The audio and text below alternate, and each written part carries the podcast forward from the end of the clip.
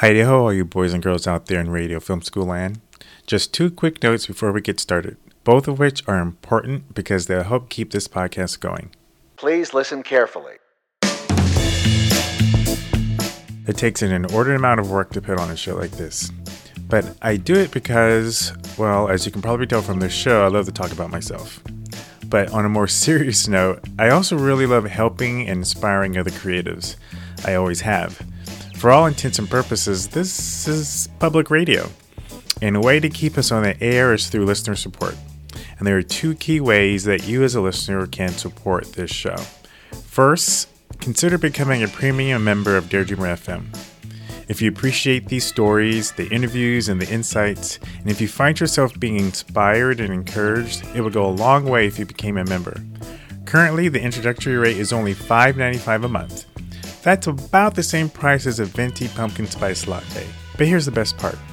In addition to all the warm fuzzies you will get from supporting the show, you will also get access to a suite of free resources to help you in your career and craft as a professional artist.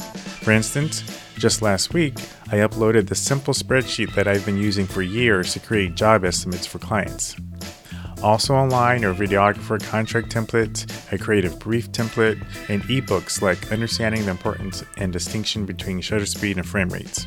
And every month I continue to add additional resources. The other way you can help us out is by supporting our sponsor, Song Freedom. They have thousands of tracks from award winning musicians that you can legally use in your projects. They're the only US based site I know of where you can legally license songs from pop artists like Jason Mraz and Maroon 5. But they also have beautiful and inspiring cinematic tracks as well. Last week's Short Ends episode, It's Personal, was scored entirely with Song Freedom music. So go to songfreedom.com slash radio and use the offer code radio and you'll unlock a one-time standard gold level license valued at $30. That's songfreedom.com slash radio, offer code radio. And as usual, stay after the credits for another fun bonus. Today you will finally get to hear the story of how it was JD that prompted me to go into filmmaking full time. Okay, I think that's it. Now on with the show. You're listening to Dare Dreamer FM, the sound of creative expression. You can dance every dance with the guy who gives you the eye, let him hold you tight. It was the summer of 77. I was in the fourth grade. Or was it the summer of 78 and I was in the fifth grade? Anyway, I was young. But even at such a young age, I had a sense of style. So, darling, save the last dance for me. Mm, oh, I know. I was a camper at Griffith Park Boys Camp, also known as Camp Griffo. Griffith Park is this huge park in the Los Angeles area. The Los Angeles Zoo is located near there, and it has mountain ranges, picnic areas, uh, trains that you can hop on and have a lot of fun at. It's very, very popular. You ever see one of those coming of age camping comedies where the counselors are loony and the kids go on crazy adventures? That was Camp Griffo, a week long vacation from parents in a little boy's dreamland. Swimming and hiking every day, crazy antics, spooky stories by the campfire, pillow fights, bunk beds, and wooden cabins, and all the camp grub you can eat. It was Friday, the end of the week, and a day before we'd have to leave our pre pubescent heaven and head back to the realities of chores at home. As a celebration for the week, Camp Griffo organized a co ed dance with the Hollywood Girls Camp. Ooh la la! It involved traversing over the mountain range in which the Hollywood sign is located. In fact, hiking to that iconic landmark was part of our itinerary that day. I think we had lunch there or something. It was going to be an all afternoon trek. Now, if you recall from episode 4, your first time, I shared my advent. That was the name of the title. That wasn't your first time. Anyway, I shared in that episode how my adventures in love started at a rather early age, the second grade to be exact. So by now, I'm already a good two to three years into hopeless romanticism and fawning over cute girls. So the idea of arriving at a camp full of them was rather exciting, and I wanted to make sure I looked good. Dancing, dancing, dancing. She's a dancing machine. Baby, move it, baby. Automatic, systematic. So, against the repeated recommendations of my camp counselor, I decided to wear an all white outfit on the hike. For some reason that totally eludes me, I was under the insane impression that I could hike five or so miles up and over the dusty, smoggy Los Angeles hillside through trees, rocks, the old original abandoned Los Angeles Zoo, in an all white outfit and arrive with said outfit not getting dirty. What the hell was I thinking? Now you gotta picture this a little afro headed black kid with a part down the side, white short sleeve shirt with large pointy collars, white bell bottom jeans a la Michael Jackson from the Jackson 5. Chances are I probably had a little fake gold chain too. Now picture that same kid five or six hours later in a now brown outfit, jacked up head, filthy face, and scarred up ashy elbows. Uh, for my white and Asian friends in the audience, ashy elbows are when dark skinned people get that white covering over their dry skin. It's what made Jergens lotion a multi billion dollar industry. She's a dancing. Oh, baby, do it, baby. After all the work hiking to the girls' camp, they had to drive me back to Camp Griffith to get a change of clothes since I didn't bring one. All because I wanted to arrive in style. So, my fellow filmmaking friends, how far are you willing to go in order to have style? That is the question we're addressing today. I'm Ron Dawson, and this is Radio Film School.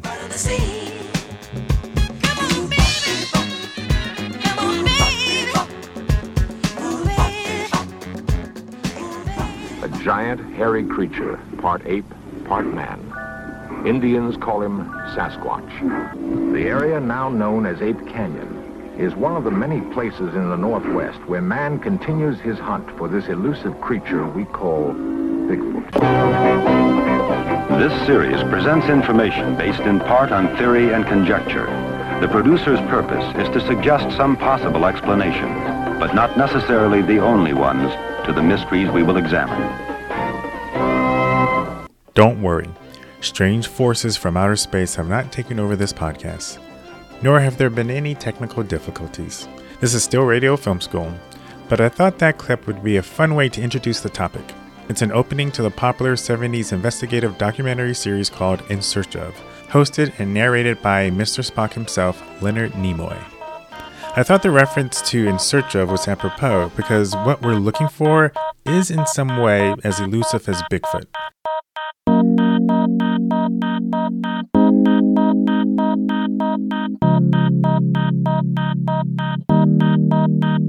This idea of having a signature style. It's elusive not so much as in trying to prove that it exists, we can empirically see that it does, but elusive in so much that sometimes it's hard to pinpoint how to find it for oneself. So, as Fräulein Maria inspired the Von Trapp children, let's start at the beginning. My beginning, to be exact. Hello, Mr. Dawson. How are you? Ron, how are you doing? I'm doing great. It's been a long time. Yes, it has been. That voice you hear is that of Zach Elisha. He was head of the film department at De Anza College, the community college where I learned filmmaking. He was there at the time I attended. He actually founded the department back in the mid 70s. He's now partially retired. But you know how you go back to your 10, 15, or even 20 year reunion and you see the same teachers there that were there when you first went to school? Teachers who had already seemingly been there forever, even back when you were a student? That's how it was for me when I reached out to Zachy, now 21 years later from when I first went to school there. Thanks for uh, doing this. I'm excited to talk to you. Well, same here. Well, It's one of my favorite topics. I, I love talking about movies and, and filmmaking and how people actually interact with it and so forth. I know it was a long time ago, but do you remember me as a student? Like, what kind of student was I? Well, I tell you, you were very promising in the sense that uh, what I liked about, and I, that's why I remember you, is that your ambitions, and also the fact that you were very methodical in your in your projects. Uh, and I said, you know, this is what it takes. It takes someone who is very focused, and that was definitely demonstrated in your study. As you can see, Zaki is a very, very wise man. but seriously, I always loved Zaki's passion and take on filmmaking. Again, I started out knowing nothing, and I got better doing it. it and, and that is basically the secret of filmmaking. Filmmaking is an experiential art form. In other words, anybody who thinks they're going to read about it, uh, it, that it's not going to happen. You make whatever you have to make, you put a camera in there a tripod and film something, and then you make a mistake and you say, aha, I'm not going to do that again, or I'm going to do this differently. Now you're a filmmaker. So, in other words, take whatever you learned from that experience to advance where you are. What's very important for a lot of filmmakers is that they identify um, their voice. I mean, let's face it. I mean, like everybody uses the same kind of, kind of cameras. I mean, the, I mean, uh, a Sony versus a Canon versus a Panasonic. I mean, they're not going to be that radically different. But who uses them, how they're used, is entirely up to the filmmaker. And that's where you know what, what being special, being unique, and what being an artist is all about.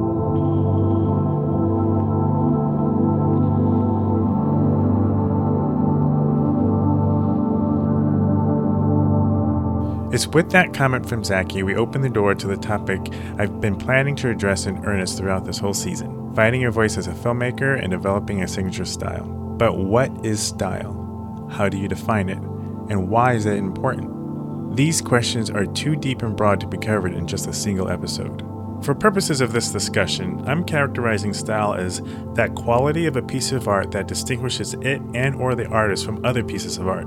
The more signature or unique the style, the easier it is to pinpoint the artist. There are some filmmakers whose style was so signature, their names become adjectives to describe that style. That's when I hear someone say something like, that thriller was very Hitchcockian, or so and so's visual direction was very Kubrickian. J.J. Abrams' Super 8 was described as being Spielbergian. Over the past five months, I've spoken to dozens of filmmakers and other artists to get their take on the topic.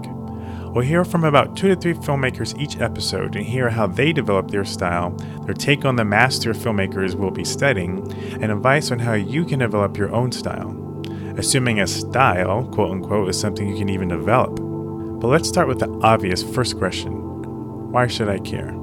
Yeah, I did go to film school. I went to USC, um, and it was a hard fought to get into that program. That's award winning filmmaker Kevin Shahinian. I also did a summer program at NYU, and never in a million years did I think I would end up shooting weddings. It's like the farthest thing from my mind when, uh, you know, I thought about my future. Um, but it's just something that I kind of fell into. Really, in any business, uh, not just filmmaking, but like any kind of creative business, the more that you can create a signature look and feel and style to your work, the more successful you can be. And, and success doesn't necessarily mean financial success, it could be, you know, creative success for sure, but it could also mean, you know, financial success in terms of, you know, what you're able to charge because your work stands out and you know being able to go against the commoditization of filmmaking. A lot of your work currently is in the wedding event world, but you also have like this really strong foundation and a comprehension of the film language. Like, you know, like you you use words like mise en scène and you know what it means and you actually apply it to your work. You know, as a filmmaker or any artist really for that matter is working to create their style, how much of that is like actually intentional where a filmmaker sits down and they start thinking okay what kind of style do i want to have versus kind of you know just making the shot list you want to make and having certain visual imagery in your mind and kind of putting that in real life and then having it be sort of i guess organic if you will as opposed to intentional do you understand what i'm talking about when i ask that question Yeah, it, yeah, it does. It does. Um, you know, how much are, are you actually um, in sort of the pre-visualization of your storytelling, coming up with your style intentionally? Yeah, that's a very good question. Um, and I don't know, like you know, I, I- I don't. I mean, watching films and being a lover of films is, is so important to being a good filmmaker. I think it's probably the the foundation of of being a great filmmaker. Um, but then it's a double-edged sword in that you know you're absorbing all of this film content and all these other directors and filmmaker styles. That then it becomes you know, are you unintentionally borrowing, and how are you are you aware that you're doing it? Uh, and, and you know, really creating an original voice and style becomes the challenge um, when you're absorbing all of these other films from these great, great filmmakers. Kevin's words definitely have a nugget of truth. First, I totally agree that to be a great filmmaker, you need to be a lover of great films. That involves watching great films. But Kevin's warning about how that can influence your work, maybe even on a subconscious level, bears serious consideration. Well, I mean, you have that that old overused line of "good artists borrow, great artists steal." That's the voice of Ryan Connolly, host of the YouTube DIY filmmaking show Film Riot. In my conversation with Ryan, he shares how a recent short horror film he shot was incredibly influenced by Hitchcock's Psycho, and he didn't even realize it. That's true to a big point because what's inspiration other than you're kind of stealing what other people have done, you know? And I I, I just watched uh, Psycho uh, again with my little sisters who had never seen it before, and I never realized how much subconsciously I stole from that movie when I was making Tell. The whole sequence uh, when uh, she dies into uh, Norman, you know, wrapping up the body and getting rid of it. It is so close to a lot of the things that I was doing in Tell. And I didn't even realize that because I wasn't even watching it before the film. I was watching a bunch of films to inspire me before we shot it, and I was I was watching like The Orphanage, uh, Sixth Sense, The Others, uh, Pan's Labyrinth, things like that, um, to sort of inspire me. I, I wasn't watching that one, uh, but it left such a mark on me that it's it's so clear and tell how much I was influenced by Psycho uh, when I was making Tell um to where there's a few shots where it's like oh my god that's like paste and exactly like what happens in time. And it wasn't even on purpose but it was totally stealing from hitchcock. Uh, and i mean even if you go and watch spielberg films there's plenty of stealing from people that came before be, before him. So i mean I, I think there as long as it's not plagiarism you know there's a difference between stealing i feel like and plagiarism. We call it stealing but it's not really stealing. It's like you know i feel like it is that inspiration or those nods to um to to the the filmmakers that did inspire you.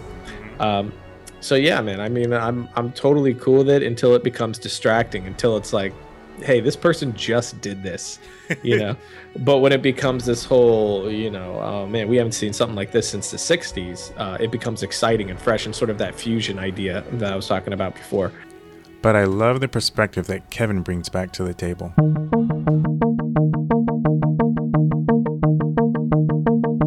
In the creation of art, um, it's all subjective. There's no right answer to how do you create a style, and is this style, you know, uh, is this style authentic or good or whatever? Because we have these filmmakers who are, you know, intentionally borrowing, like Tarantino, um, and and you know their their films are called great, and they they have put their own original spin on things, but there's clearly uh, things that are being borrowed. So, when you think about your style as a filmmaker, was it something that was sort of like an intentional thing? Like for you, like how would you describe your the development of your own style? you know, mostly out of a necessity to stand out in the wedding and event video production industry. You're not creating anything. You're just capturing what's in front of your camera.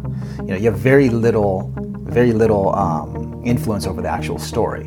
So my style kind of developed out of a, a, need to want to do that, and that being my strength as a sort of narrative production filmmaker. And it's very funny because I, I kind of like trace the the style of Hollywood directors of the last 10 years and what I've been trying to do and like how they kind of like crossing each other in the air, so to speak, where Hollywood has been taking great effort to create this documentary style for their $100 million movies um, and making things like found footage films and, you know, multicam and shaky cam and make everything look like it's being captured in the moment. Whereas I and others have been bringing a very cinematic polish to a live event. You know, apart from just okay, applying this Hollywood slash Bollywood style to the wedding and event filmmaking, is there something specific in how you shoot or how you compose or how you make it that you feel kind of like speaks specifically to you? I don't know if I can put my finger on it uh, as finely, um, but I do. I do think that uh, it's super important to not only develop a voice, but kind of lend your point of view and interpret things. Uh, to me, that has the most value uh, in terms of selling your selling yourself as a filmmaker.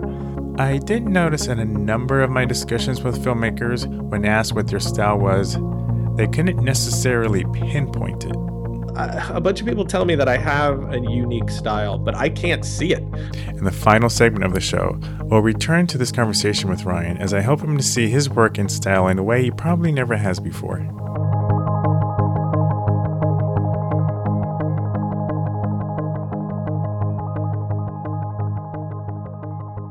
Previously on a bonus segment of the show. I think one area where you see style for sure is in acting and actors, and like everyone else who had who did well, who read for the role, kind of played a certain way that for me kind of felt stereotypical angry black woman. Uh huh. And like Miata was the only one who who did this really subdued, reserved. And Sure. uh, to me, she had a style herself, which was Sure. very is her line, which we still laugh about today. Like, did you sleep with her? And it was like a very Valley girlish. Oh my god! That's the unmistakable voice of my good friend and frequent guest star, JD Cochran.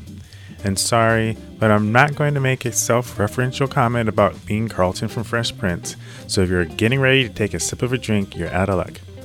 And if you have no idea what I'm talking about, forget about it. It Wait, wasn't. wait, no, no, no, dude, no, you're remembering that wrong. That was not Miata. No, who said that? I don't remember her name. No, no, Dude, no, Ron, no. It's in the go look at your film. I can't. It's on high eight. That excerpt was from a discussion he and I had when we discussed my very first scripted short film project, Just Friends, on which he was the DP and co producer. In a subsequent Skype call with JD, he brought up the topic of Just Friends again, specifically a debate about how my actress did or did not deliver a certain line. He and his wife Yolanda swear up and down she said it like a valley girl, and to this day they tease me about it. He brings it up again here in this discussion. Oh, and I talked to Yolanda too about Miata. Oh, no. totally was in the film. She's like, he's crazy. That was in the film. That's why we clown him. Dead Joe, stay with her. Oh my god. All right, I'm gonna find it. In fact, You I go find it. I I- guarantee you, it's in the film. That what you remember. She might have done it worse. Somebody else might hit it harder, but that's in the film. The way she did it. She's Okay. like, "That Joe, stay with her." I am going. I because I I found you to this day. I found the. That was one of the funniest okay, I got you. I, got you. ever. I found the I found like the bag of old high eight tapes from like all the auditions and all the raw And- footage. No, no. I want you to get the the film, and I, I challenge No, you no. to put it on your put it on your website. Well, I don't know if I can because it has copyrighted music in it. That was before I knew about copyrighted Hey, music. kind of. Oh yeah. You, who'd you have like? Oh, I had like um, uh, I had "Let's Get It On" by Marvin Gaye was the opening song. Hey, you got the footage. You know, that would actually make a good segue into our sponsor segment. Now you know why in the last main episode of the show, I opened the Just Friends discussion segment with Marvin Gaye's Let's Get It On. One, it was a callback to the opening song of my first film back then. Two, it was a subconscious nod that JD and I were about to get into yet another debate. And three, it fit the whole love theme. Thanks to Song Freedom's podcast license, I was able to legally use that song in the episode. We've been speaking about wedding filmmaking a lot lately, and if you shoot them professionally, you know that one of the issues you deal with is using popular songs in your client's videos. Song Freedom is the only US based licensing company where you can license classic love tunes from the likes of Marvin Gaye and Etta James. Or maybe you want to use Jackson 5's Dancing Machine for a reception segment. Or maybe you'd want to use this song. Everybody just have a good time. If you're shooting any kind of a personal event video, or if you have a podcast and need some recognizable tunes, you can use these pop songs legally. But Song Freedom also has beautiful cinematic tracks like this.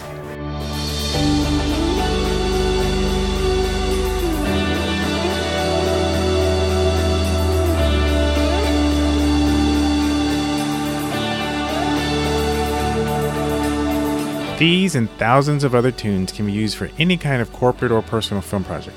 And if you go to songfreedom.com slash radio and use offer code radio, you can get a standard gold level license valued at $30.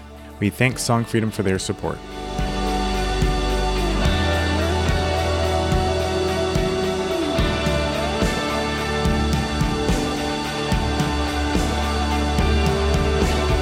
Sounds like that's a, I, I feel a re-edit coming on a director's cut. Oh, don't don't I would me, challenge man. you just put that scene online. You don't have to put the film; just put the scene online. I'm, I'm gonna look for the scene. I know I have the. Have- uh, yeah, you go on it, and then get back at me. Get back at me, Yolanda, Adu. Get back at us. I will. I will. All right, all right. The point I was making before I was interrupted.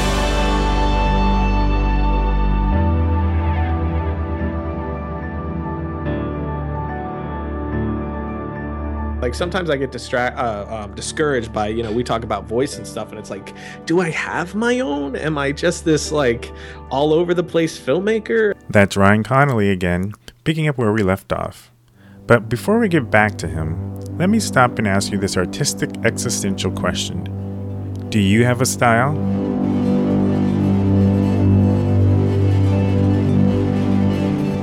Are you just an all over the place filmmaker?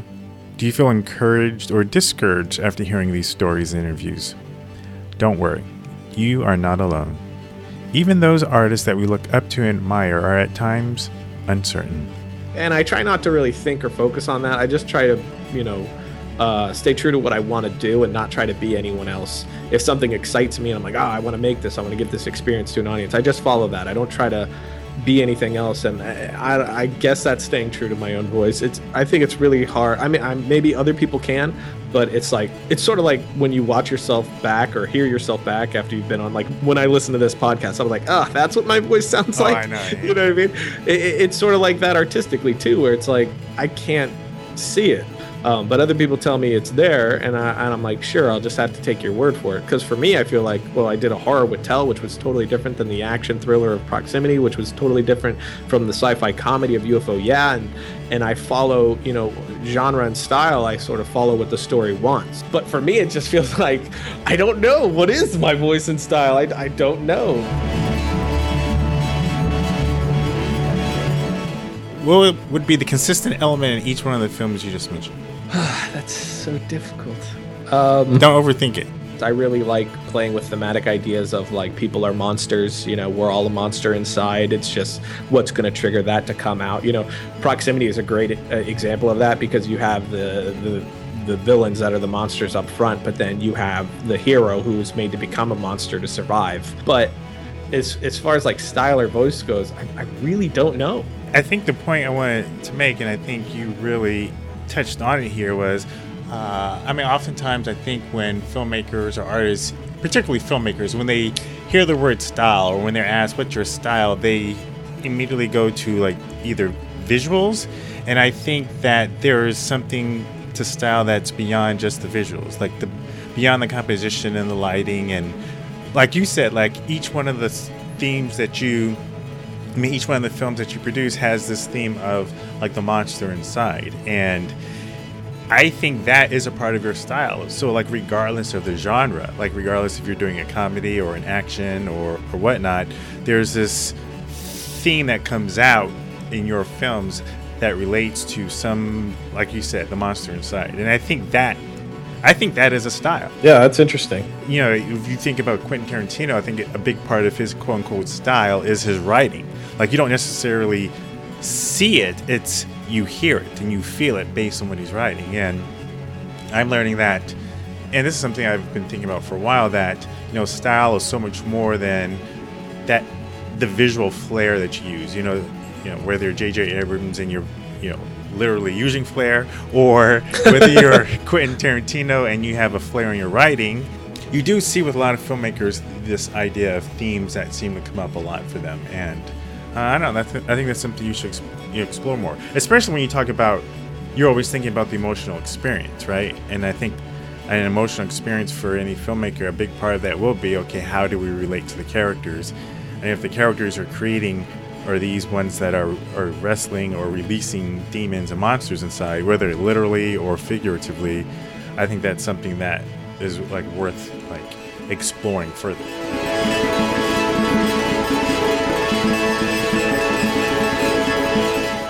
So, where do you go from here? What is an artist to do if they feel lost or are just embarking on this journey?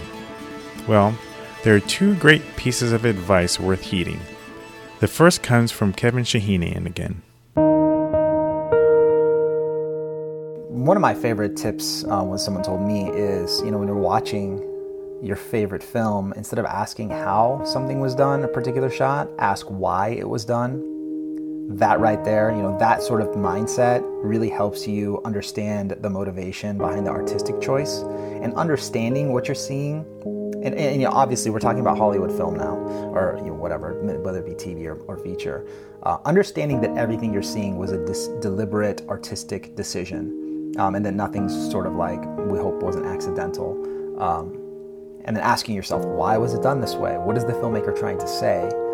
Um, and then, you know, as much as you're absorbing that type of content, looking away from moving pictures and looking at paintings and music and, you know, just literature and different types of storytelling outside of filmmaking, um, and then asking yourself, you know, what influences me? What sort of, what am I into? What sparks my curiosity? Like, what things do I respond to? And then trying to kind of like understand yourself on a like emotional level to to sort of I guess construct what you're trying to communicate as an artist.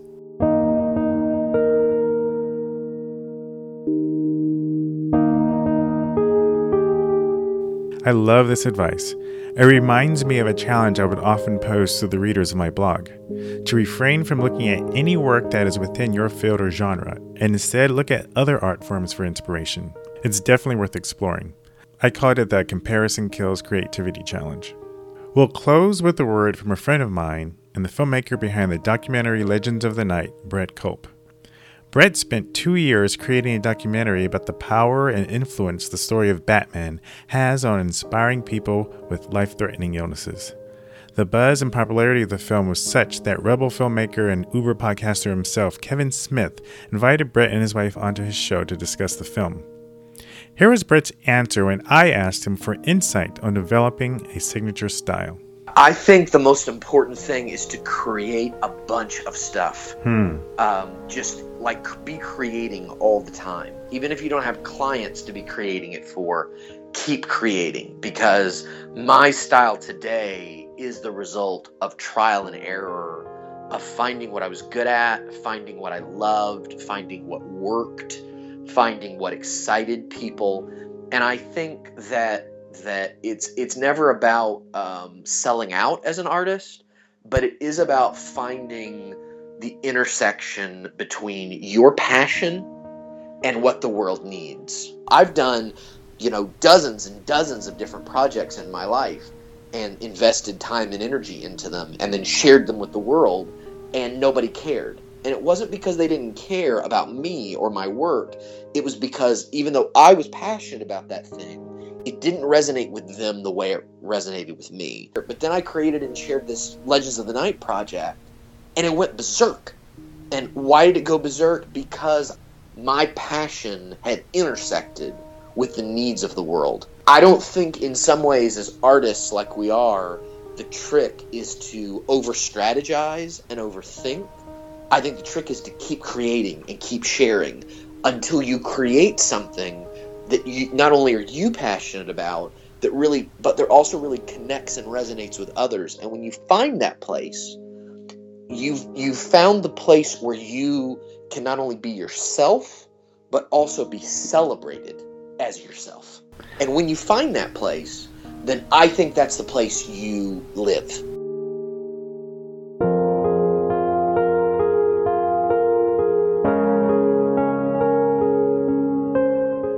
Whether you're a filmmaker, a photographer, a musician, or any kind of artist, you're only going to grow and develop if you make stuff.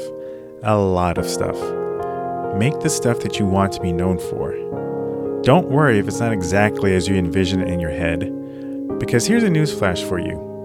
Unless you can get a Spielbergian sized budget, chances are it will rarely, if ever, look exactly as you have it in your head. And you know what? That's okay. Because you will be growing. And in the wonderful world of filmmaking, the journey is always the most important thing. In fact, I would hazard to guess, and I would dare to say, that the journey is the only thing. There is no destination.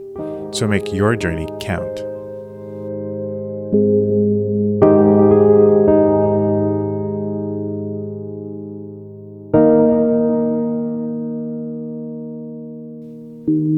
Speaking of journeys, I'm very excited about what we have coming down the pike this season on the show.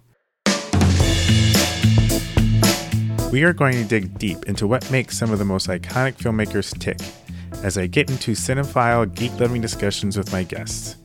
We're going to cover filmmakers like Hitchcock, because he had worked in advertising before he even got into films. Yeah, he was a graphic artist. Tarantino, When Reservoir Dogs came out, I don't think anyone was saying, I wonder what Tarantino's style is. Like, that movie was so signature that. Sure, but I think the movie was signature, but I don't think that determines the style. The Coen brothers. the Coen Brother guys, to me, are more inventive and more original than most filmmakers because they're doing these different genres, and even within genres, they're they're doing things that are unique to those genres. Wes Anderson. You know, I feel like it was sort of the, the sense of control, again, that you know that Anderson had over the frame and and the music, and it was just like so well orchestrated. Gotta get Spike Lee in there. I don't think the Sal is necessarily a racist. No, neither do I. But Spike does, and that really shocked me because I didn't think the Sal was a racist. Like, I, you got to be careful with the word racist because, like, Sure. to me, it's like, what is race? And we'll even touch on more obscure artists like Max Ophuls. So Max Ophuls is doing all this stuff with the moving camera before he had access to any of the any of these tools. So you might be totally, uh, you know, totally bored, you know, by a Max Ophuls film as a whole. But if you study his moving camera, you will learn everything you need to know about what makes a moving camera shot successful. And we're going to continue to bring you ancillary topics during our short interim shows. Get ready for a wild and exciting ride.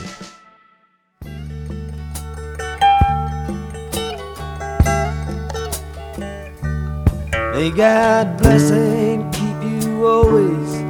May your wishes all come true. This episode of Radio Film School was written and produced by me with production help from Lucas Randall Owens, Tommy Ferguson, and Chris Husledge. Music for this show was curated from freemusicarchive.org. Save the Last Dance, Dancing Machine, Party Rock Anthem, the cinematic piece at the end of the sponsor segment, and Bob Dylan's Forever Young were courtesy of Song Freedom. Links to tracks and artists are in the show notes.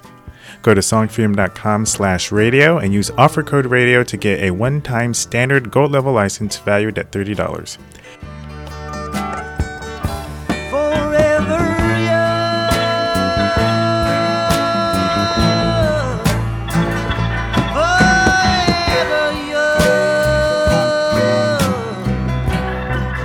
Follow me on Twitter at DareDreamerFM, and you can follow the show at Radio Film School. If you're really enjoying the show and you're getting a lot out of it, please leave us a rating and a review on iTunes. We're still hanging in there in the top 20, and every now and then we make it to the top 10 of our category. If we can make it to number one again, I'll do a special regular length episode of the show. We can do it, but only if you rate and review. Tell your friends and family too. Hey, that rhymes. Next week, we'll have another shortened segment, and the week after, we'll come back to this theme of style. Be sure to visit the blog post for this episode if you want to check out photos of me from the fifth grade, afro part and all. There's even a fifth grade picture day photo, which kind of gives you an insight into my 70s style. That's all for this week. Remember, if the story sucks, I don't care what you shot it with, what you cut it on, or even what your style is. Actually, I might care if your style is real cool.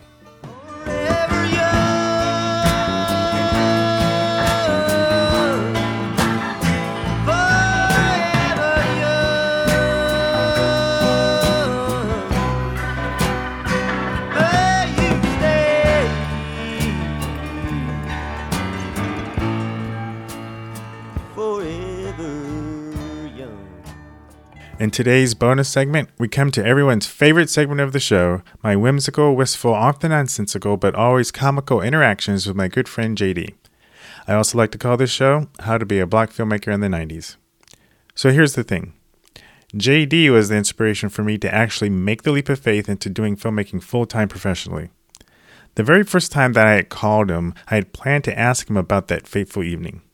However, because we tend to go off topic and follow tangents like a dog chases squirrels, it would be the third or fourth hour long phone call before we actually get to the topic that I originally planned to talk to him about in the first place. The topic of what he said that prompted me to pursue filmmaking full time. Here we go. So, one of the things that I've been wanting to talk to you about is, um, you know, I've written in my bio how, like, you were the impetus for me starting video uh, uh, video production professionally, Mhm. and you say you don't remember the story. So, I still am drawing a blank right now. I'm like, okay, we're fine.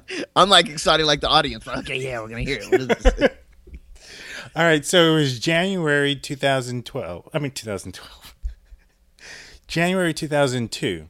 And so we were at the tail end of one of our usual three, four hour conversation slash discussion slash debates about right something. I know we were talking about filmmaking because it's what prompted this question. I was talking about my passion for filmmaking, wanting to do it, and you said, you know, so like like what do you want to do career wise? And I said, well, uh, like ultimately, I want to write a feature film and do a feature film. And at the time, I was working at Intuit, a business marketing manager. And you said, okay, cool, cool. So how, how are you going to do that at Intuit? And it was like this profound moment where it was like, okay, um, that's a good point. Because my original plan, like the way I was thinking it would go down, would be like, because I was making a really good salary. It was Yeah. like six, at Intuit, like six. I'm like, you idiot! You left Intuit. What did you?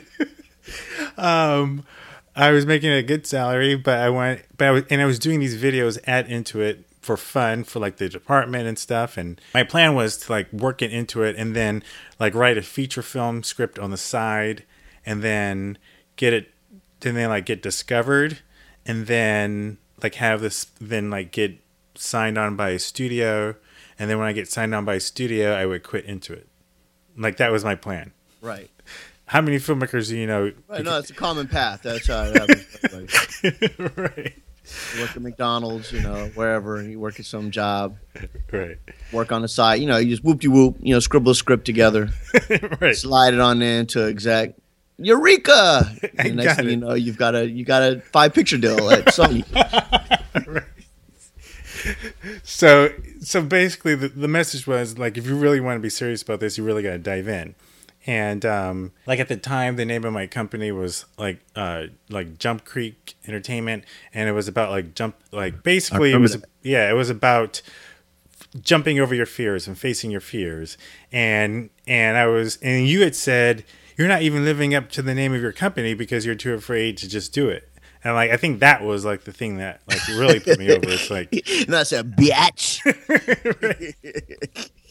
Okay, I'm gonna have to put the e explicit logo on this iTunes.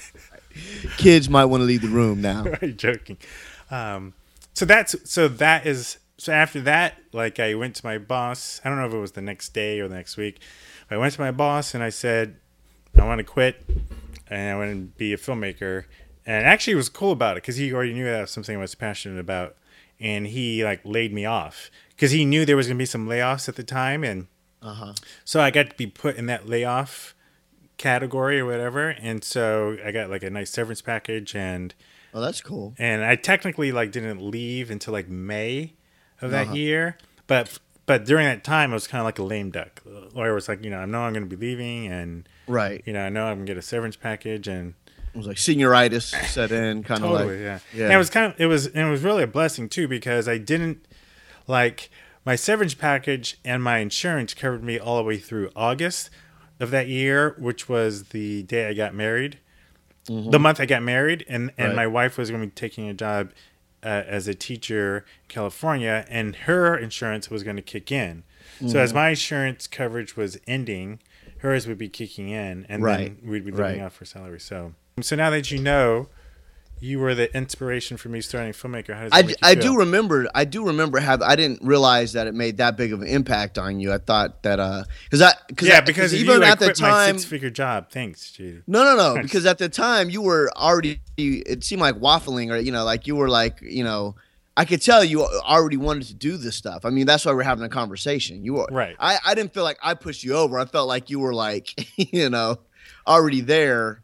Uh, well, I, I don't know, maybe not, but we. It Well, was, no, I mean, was. I mean, we had a that's what- long conversation about it, and I didn't realize it. Uh, that my words were because you know, if you would have told me somebody else inspired you, whatever, I would have been, oh yeah, it makes sense because we talked about it, or you know. But I didn't know that it was you're you're attributing me to being uh, a primary force in that, and I'm like, huh, okay, I didn't I didn't realize that I was, but I, I hope it worked out for you. Don't hold it against me. I mean, yeah, it did cause blame- you six figure. Yeah, I, if I'd have known you were going to do that, I'd been Ron. What you want to do is stay at Intuit for about. First of all, buy a lot of stock in Intuit as long as you can while you're there. Stay there for like you know five or six years, maybe ten. Work on that script Right. on the side, like you're talking about. Uh-huh. You know, and then you know see see what happens. So, the year I started my business, I quit my job, got married, became a stepdad, and started the business all in the same summer. Not necessarily the path I would recommend, but it's worked okay for me so far. In my conversation with Ryan, he shares how a recent short film. In my conversation with Ryan, he shares how a recent short horror film he recently. In my conversation with Ryan, he shares how a recent short horror film he shot was incredibly influenced by Hitchcock's Psycho, and he didn't even realize it.